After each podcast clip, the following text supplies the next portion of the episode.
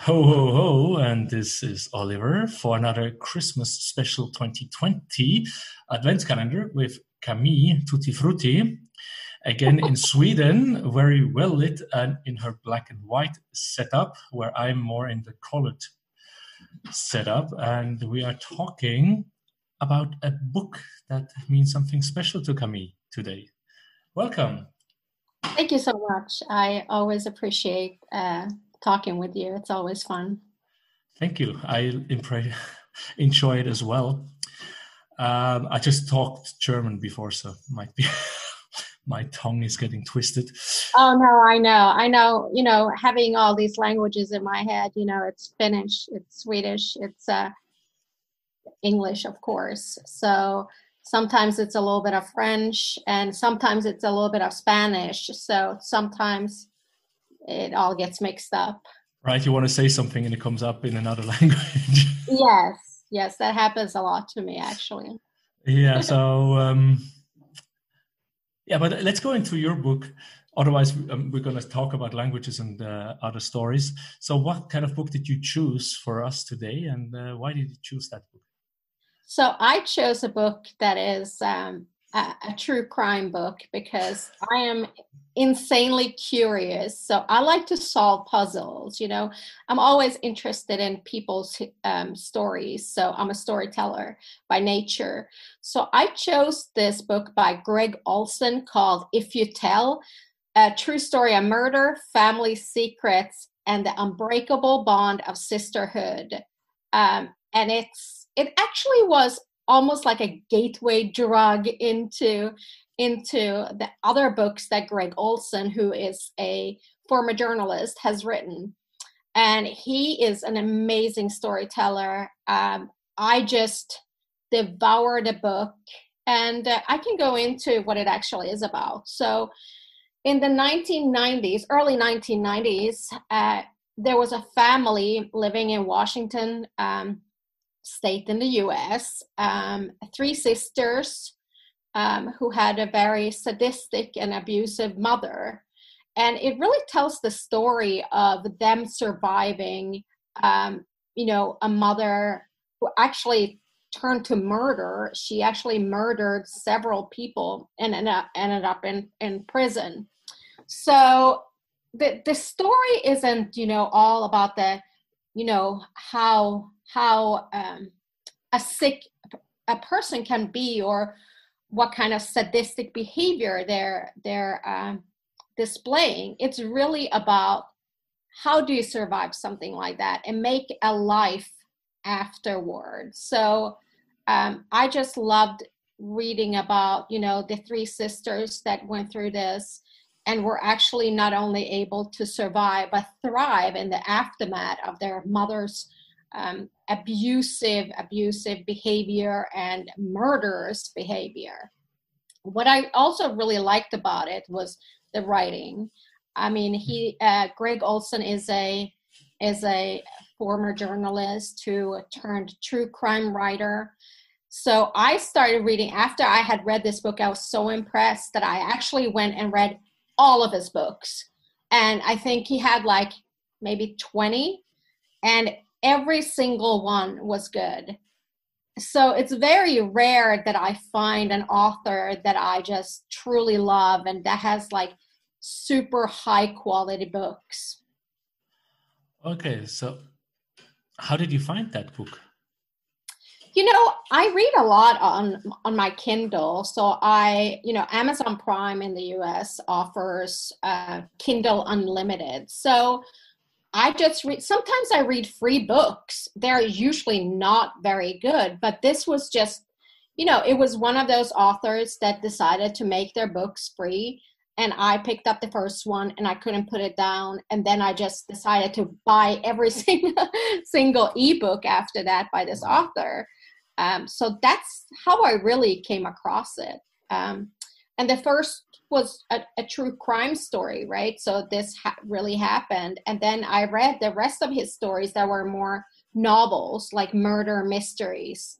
so he was really able to kind of capture me at that with that first book and then i went on like i said i i just had to read the rest of his books because i was so impressed with his writing wow so do you know if that true crime story was this is one in of a time for him because all the others are novels and fiction no, he has written other uh, true crime stories, yes. Um, but I think he has more novels than um, you know more of the you know accounting of, of, of true life pretty much okay so i was just wondering if it was like a one of a kind book for him that he gave it for free so to hmm. lure the people into his other uh, style of no, writing. he actually had other books for free and i mean he's a new york times bestseller um, i don't know I, I guess it was to, you know, open up to a wider audience that might not first be into that, who were just looking for free books. Um, I, I mean, as I mentioned, you know, I, I read a lot of books. You know, I read a couple hundred books every year. Not this year, actually. Yeah, I'm I'm a very very fast reader. In what there was one year that I read 300 books. 300 books in one year. Yeah. oh my god! I mean, I you... very fast. oh yeah, well that's good. So we have like this super fast reader here, um, because for for the Christmas episode, my friend asked me to put it on Christmas. He said that book he he presented took him one year to read, so one book a year, and here on the other side we have the contrast of 300 books a year. Mm-hmm. That's like almost a book a day. So. Yeah of course, this Kindle read as much as you want buffet is perfect for someone like you. Yeah, because if I decided to, you know, buy every book that I read, I would be poor. I no, so I, I I mean I'm fortunate that I have access to all these books and sometimes I read classics, but you know, a lot of the books that I read are just not very good. It takes a little bit of time to find authors that you like. It takes some time to kind of hunt down that perfect book. Um, so, and I'm also the kind of person who, when I start reading a book, it might be really, really bad, but I have to see how it ends, you know, because I'm so curious. Um, in the past few years, I've decided, you know, if I cannot get through the first you know 30 or 50 pages you know if if the character i don't like the character if it's poorly written or poorly edited i mean because i'm a writer you know that is too much of a hurdle for me to cross so i i've decided to just stop reading when it doesn't make any sense for me anymore yeah i mean nowadays we have the amount of quality available mm-hmm. so you can go somewhere else uh, and this yeah for you as an editor and writer it's of course a different level uh, where I probably read it and you're like, oh my god, how can you read that?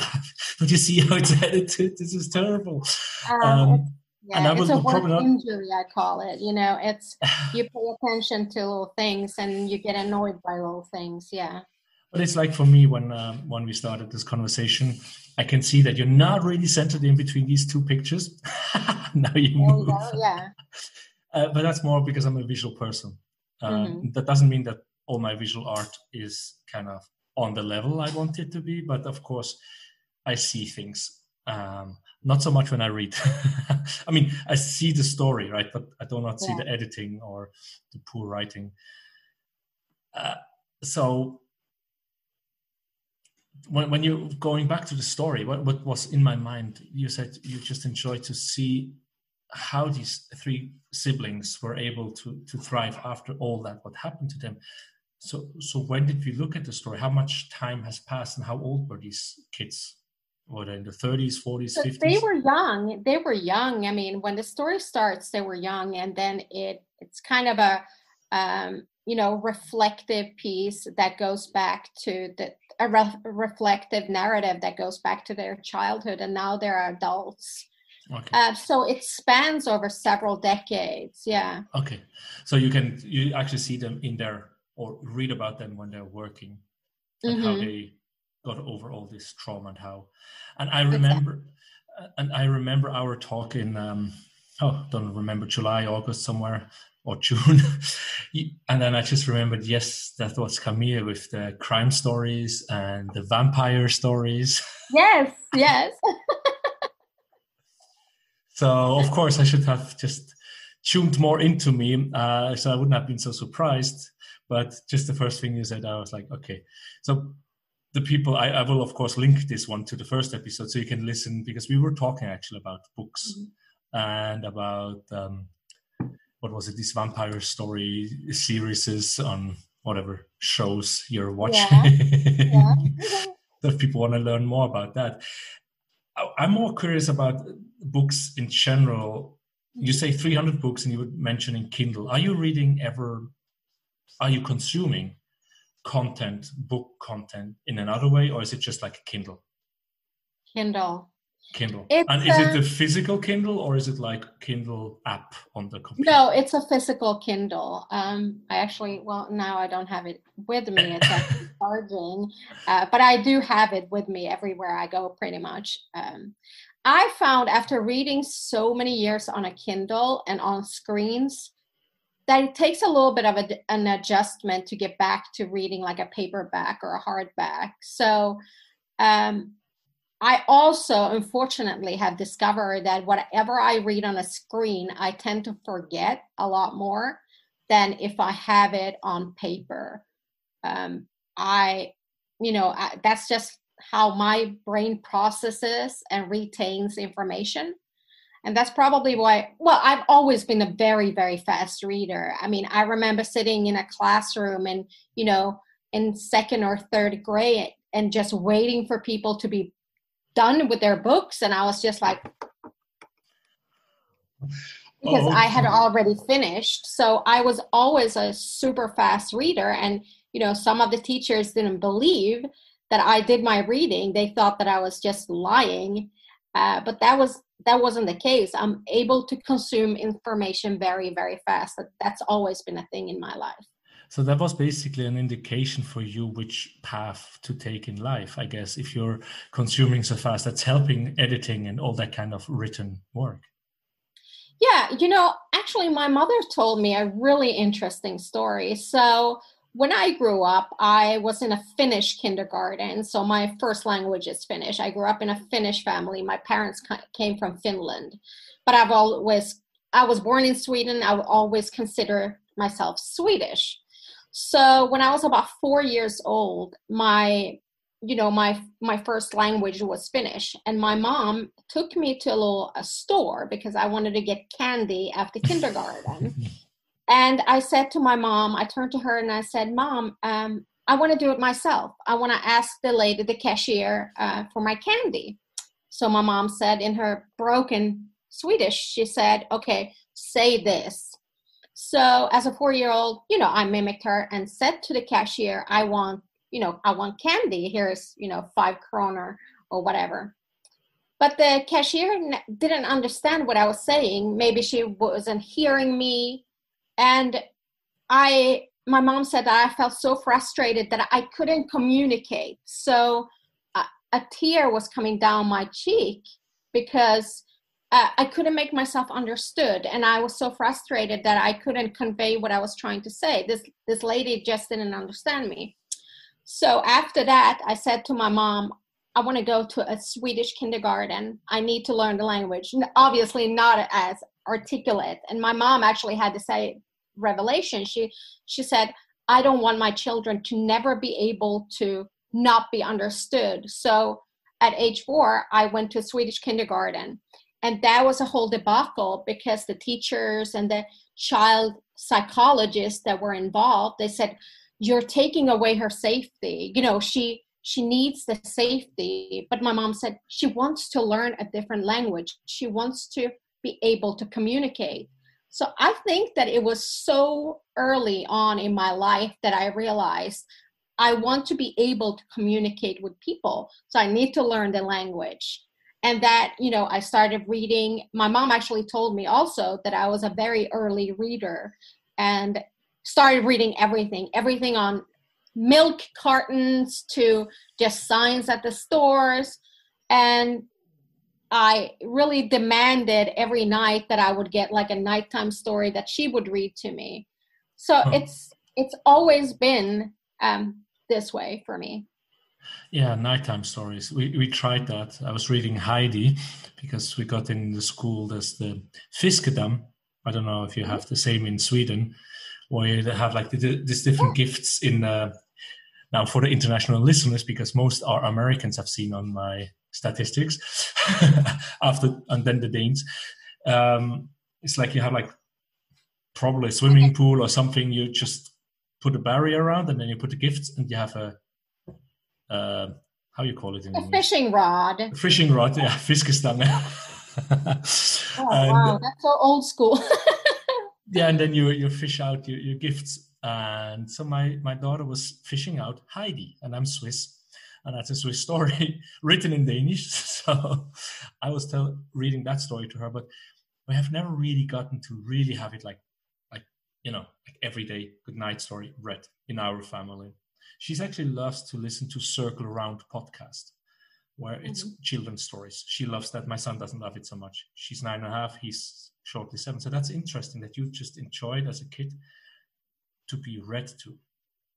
Yeah, it's funny because you know, uh, going to a kindergarten in in, in Sweden, you know you have nap time you have story time. So while you're trying to nap you have a what what i did they have like a cassette tape that they would play with stories about emil in lönneberga.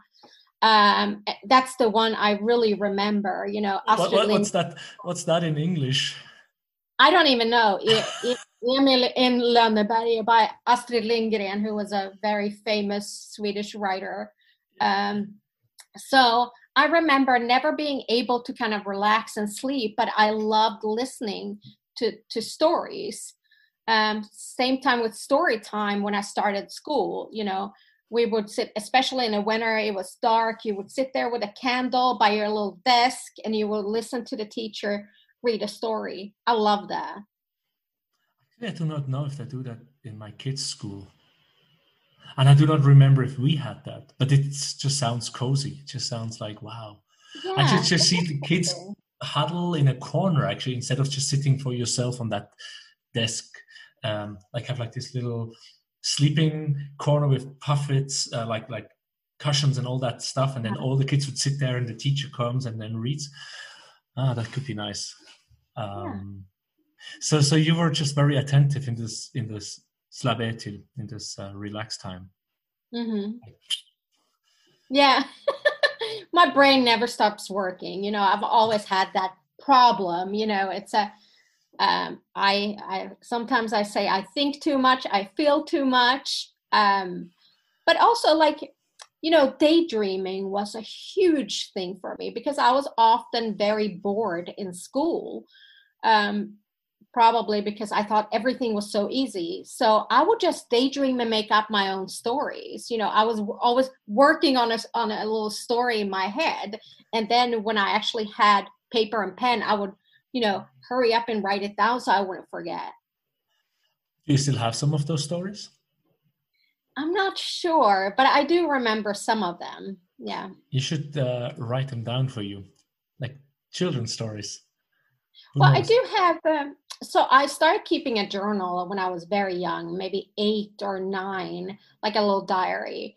So it's fascinating to read, you know, 35 years later or 30 years later and see, you know, where did this, you know, like to look back and see like okay certain things like oh you know my my love for storytelling where did that come from? And did i document that? And and i really did. I really did you know the first entries on my diary of course like today i ate hot dogs with grandma you know? School was boring or school was fun um, and then they became more as i became a um, you know a teenager you know 13 uh, there was a little bit more drama with friends with boys you know school things like that and just you know um, growing up um, uh, yeah, a lot of drama, a lot of uh, angst, and uh, just teenage stuff. yeah, it helps you to understand yourself and others better i guess when you read it that you went through it and it's opening some doors um, as many say the body keeps the score right so these different feelings are stored somewhere but because you have this journal where you write about it you probably can open some of those doors and feel it mm-hmm. and by that be more as our common friend patrick says sympathetic so mm-hmm. understand people but not take their energies mm-hmm. because uh, if you're empathic then you also take their energies and you don't want that it, it's very beautiful and see that that you have always been there so you actually are walking your path because it's from a very early age on you, you did that. And it, it's a very important message that daydreaming is not something bad. It just means that your brain is actually going into this alpha theta stage of meditation where the real creativity comes in where the you know the godly or the intuition the whatever comes into you and manifests um, by thoughts. We so many of us me included are just told like oh you're daydreaming again when are you getting serious right? Um, and we forget about that but it's so important. And that you were so fast huh? yeah i'm sorry i don't want to interrupt you. Go ahead.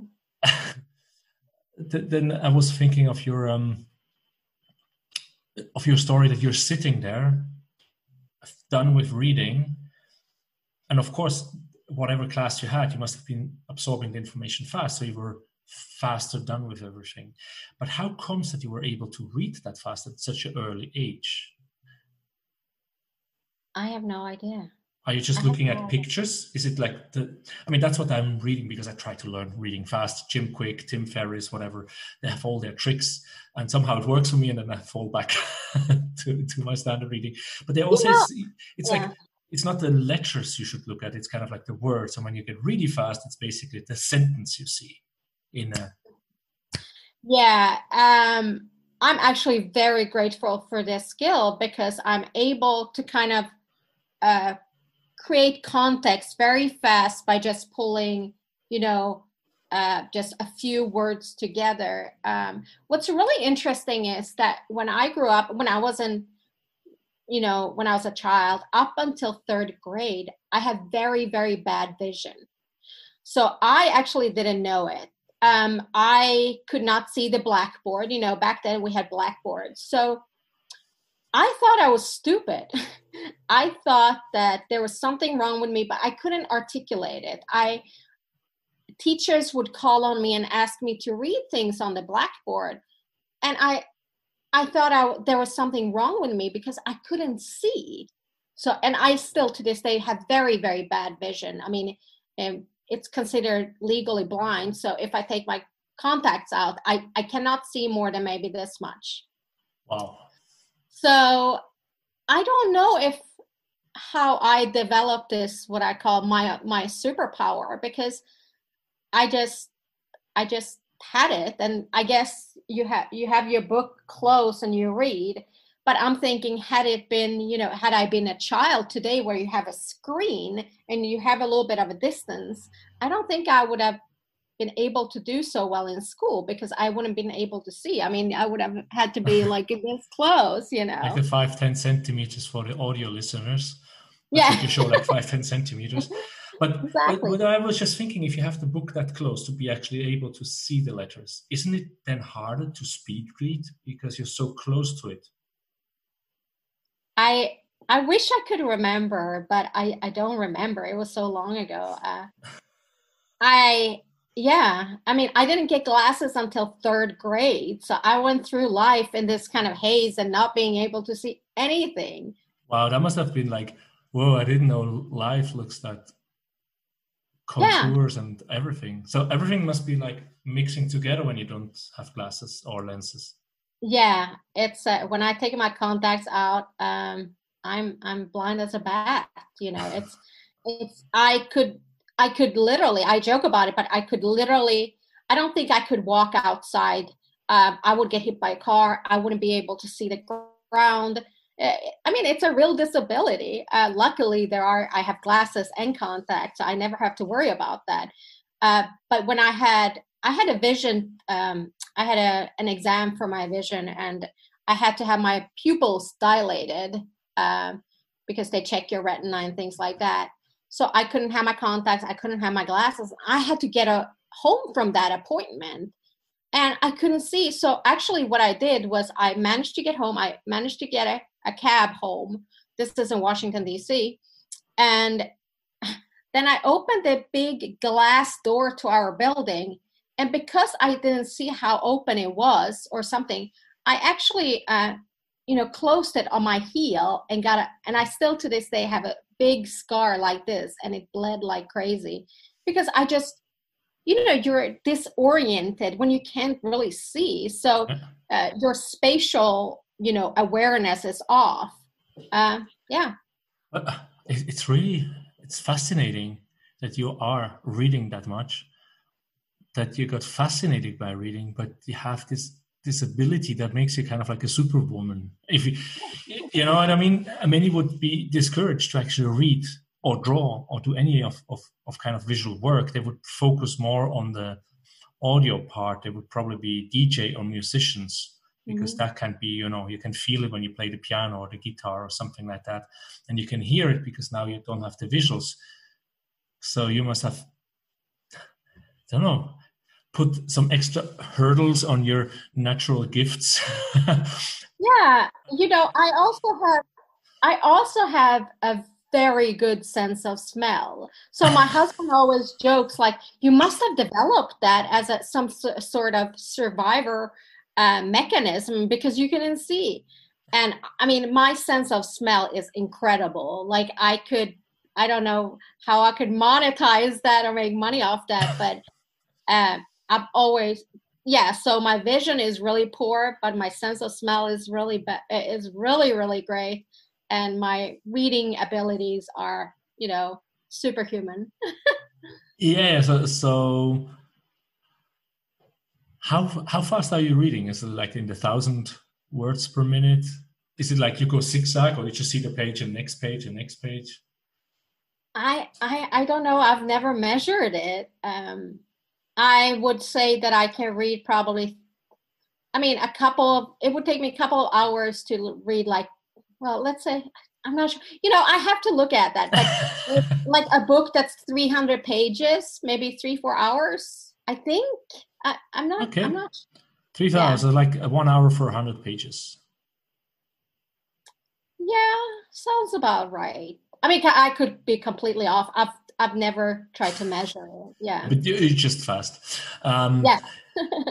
um, okay. Uh, so I'm actually su- surprised you do not like the paper when you have such a good smell. Um, you know, some people say they just love the smell of the books. When oh, I know. I and as a journalist and storyteller, I, I I could live without that. I don't need paper. you have to smell otherwise. So yeah, super. exactly, exactly. Super. So we try to keep this episode short because I know we can go much longer. I mean, you open the door for so many discussions, but it's it's about books. Um, we know now to to summarize it. You read about you have read 300 books once a year. Uh, you got into this you, you like these crime stories i remember and you like vampire stories. You read a lot of books which are boring and that and you have the, the new technique. If it doesn't catch your by 50 pages editorial writing style or character building you stop it now.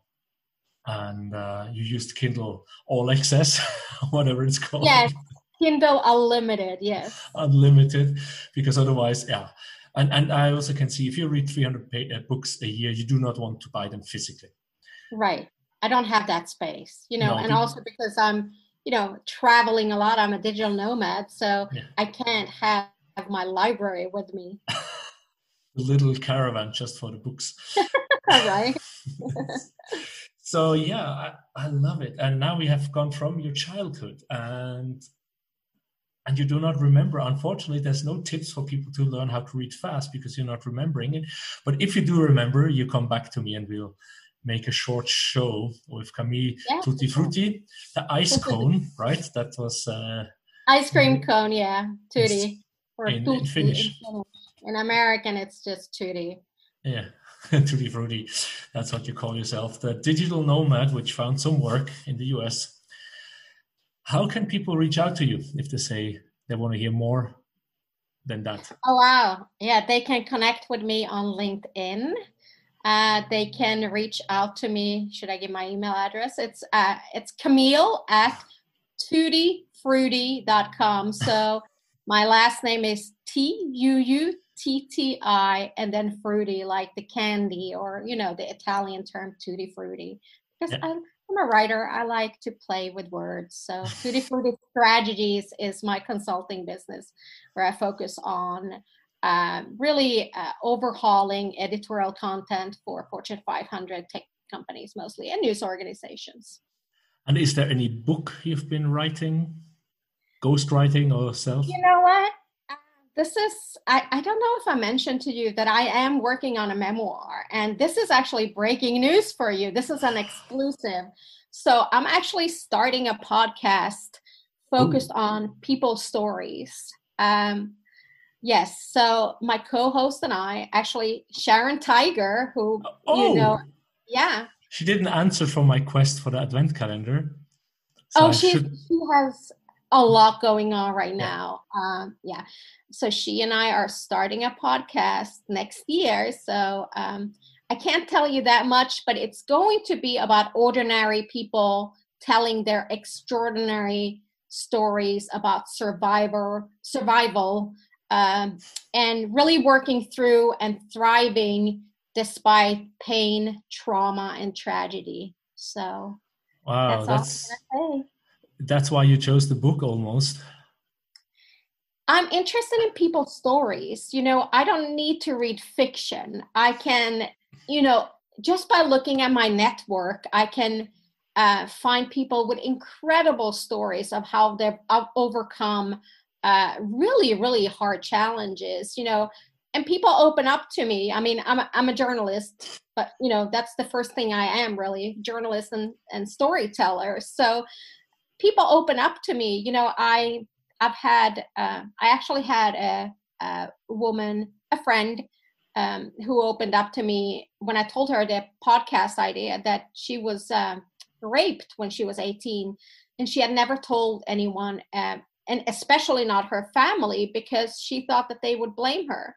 Um, I've heard other stories of survival and just, you know, people who pretty much just trounce the odds and manage to take their pain and turn that into um, something, you know, to success. And actually, instead of, you know, um, being a victim, they became survivors. So that's what the podcast will focus on. Breaking news. I didn't know that. Exclusive for you. Yeah. Only a handful of people know that we're doing this. Yeah. So if you're uh, able to share this episode with many, then uh, more than a handful will know about that breaking news. Mm-hmm. And of course, as soon as I have the link to that uh, podcast with you and Sharon, I will, of course, link it to this one and to the episode we did in the summer. So Great. Thank you so much for your sh- storytelling. And thank you for um, listening. yes, everything worked out fine. And your listeners, yeah, you come again tomorrow. Well, now we have the cat in the background. Uh, for the ones which see a video, come tomorrow. Share, uh, listen to the next episode, and if you liked it, please leave some messages to me or to Camille. And with that, ho ho, Merry Christmas. Ho ho ho.